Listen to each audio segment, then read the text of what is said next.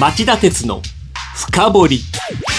皆さんこんばんは。番組アンカー経済ジャーナリスト町田鉄です。皆さんこんばんは。番組アシスタントの杉浦舞です。夕方の町田鉄の深掘りフロントページでもお伝えしましたように今日はホンダがイギリスでの生産から撤退。狙いは地産地消と電動化だと題してお送りします。ホンダの8号高弘社長は火曜夕方東京都内の本社で記者会見を開きイギリスやトルコにおける自動車の生産を2021年中に終了すると発表しました。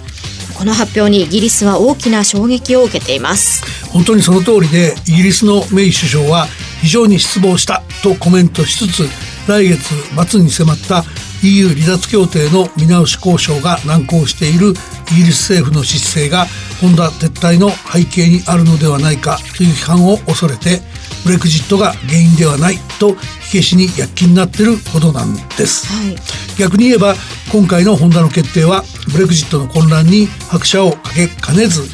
現地で大きな反発を呼ぶ事態になりかねないリスクがあった。そうした状況にもかかわらずなぜこの時期にあえてホンダはイギリスでの生産から事実上の撤退を打ち出したのか今日はその真相を探ってみることにしましょう。この問題を読み解くキーワードはズバリ何ですか？僕は地産地消と電動化がホンダの決断を読み解くキーワードだと思っています。それでは CM の後町田さんにこの問題を深掘ってもらいましょう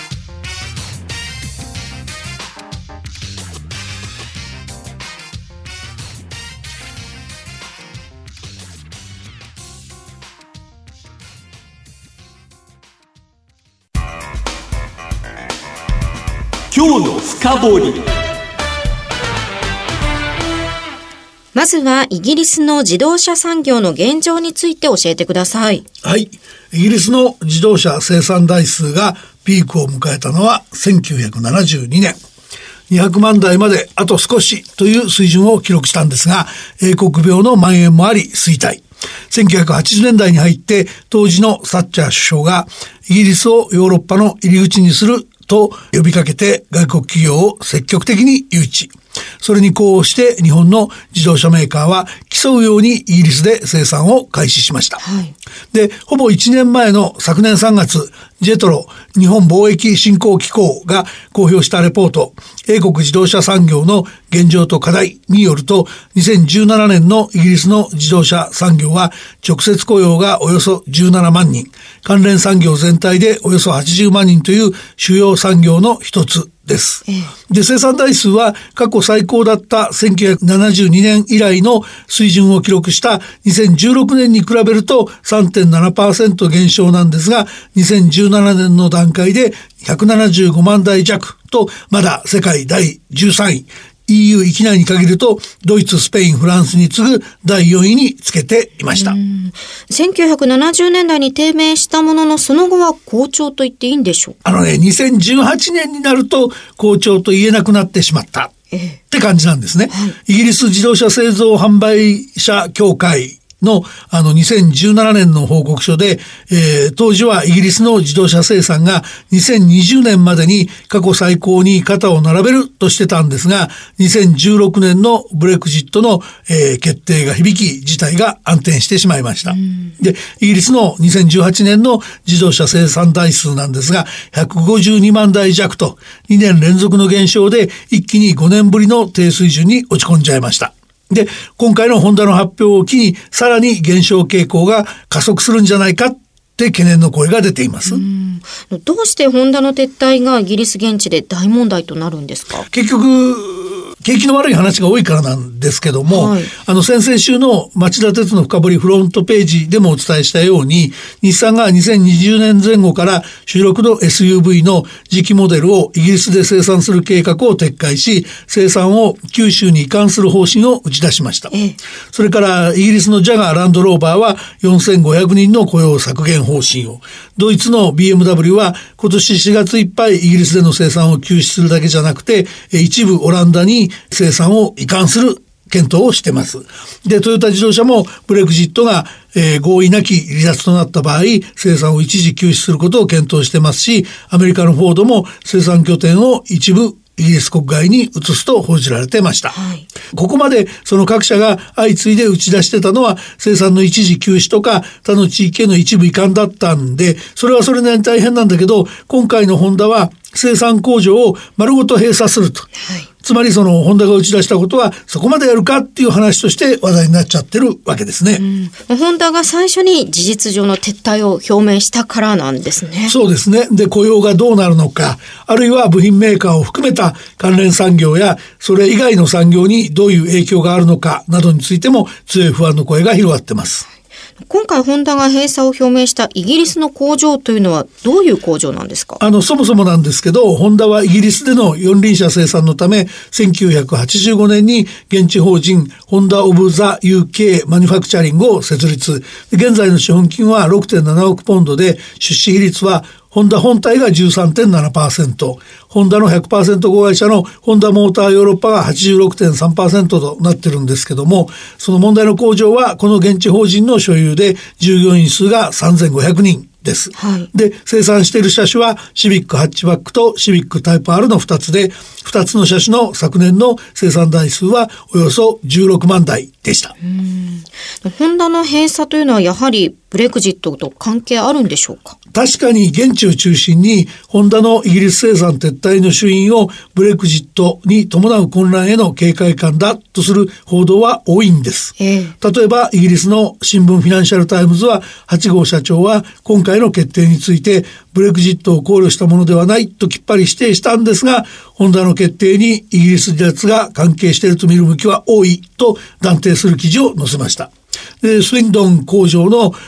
従業員たちもマスコミのインタビューに答えて、私も同僚も EU 離脱が原因だと感じてますと答える向きがかなり多いようなんですね。で、実際のところ合意なき離脱になれば、イギリスから EU への輸出には10%の関税がかかります。このため、ヨーロッパ大陸での販売が一段と低迷する恐れがあったわけですね。なので、こうした見方をメイ首相だけでなく、党の本土の8号社長もブレグジットの影響は考慮してないと躍起になって否定したっていう格好になってるわけです。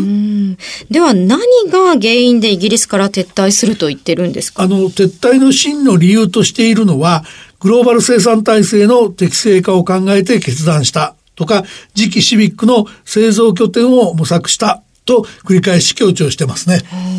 こういった発言、町田さんどうお考えですか？あの、ホンダがブレグジットの影響を全く考慮しなかったとは僕は思いません。ある程度頭の隅をかすめたはずですよね。しかし、その一方で8号社長が強調したように、現在のホンダの生産体制がとても適正とは言えない状態にあることは事実なんですね。適正とは言えない状態ですか？あの端的に言えばスウィンドン工場で昨年生産したのはおよそ16万台と申し上げましたけどもイギリス国内に出荷したのはこのうちのわずか15%に過ぎないんです、はい、残りは北米への輸出が55%日本を含むその他地域への輸出が10%それからイギリスを除く EU 域内への出荷が20%となってますということはイギリス国外に85%が出荷されてるわけですね。そうなんですよ。で、完成車の輸出入にかかるコストって膨大ですから、え世界の大手自動車メーカーの生産基地の配置を決める基本原則は地産地消。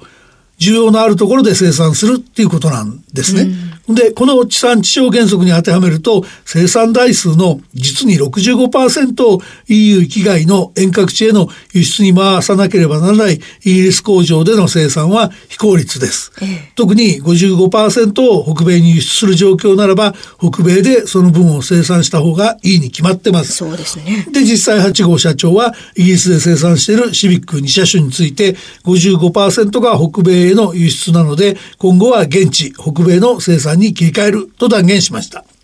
この輸出コスト以外にも問題点はありますか？それは、あの、世界各地で急速に進む電動化への対応ということだと思います。はい、この点で、ホンダはヨーロッパ域内では電池の調達を含めて生産面で競争力を確保することが難しいと判断したとしています。その一方で、電気自動車の販売で最も大きな成長が見込めるのはアメリカと中国だとしており、えー、日本、アメリカ、中国のリソースを活用して生産販売体制を整備し直すと言います。この場合、日本と EU の間で、えー、2月の1日に EPA 経済連携協定が発行しており、これまでは10%だった日本から EU に向けて輸出される自動車の関税が8年目に撤廃されることも8号社長の念頭にあったはずですよね。様々な要因が重なったわけですね。そうですね。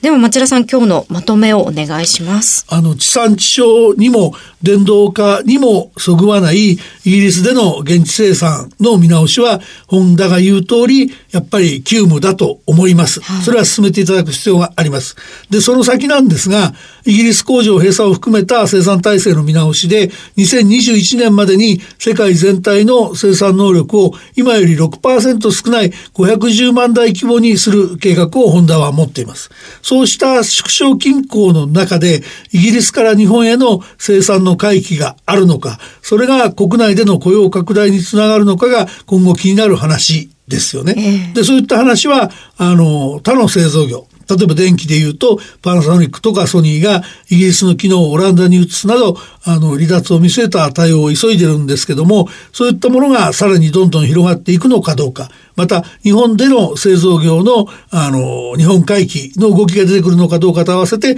見守っていきたいと思います。はい、以上、今日の深掘りでした。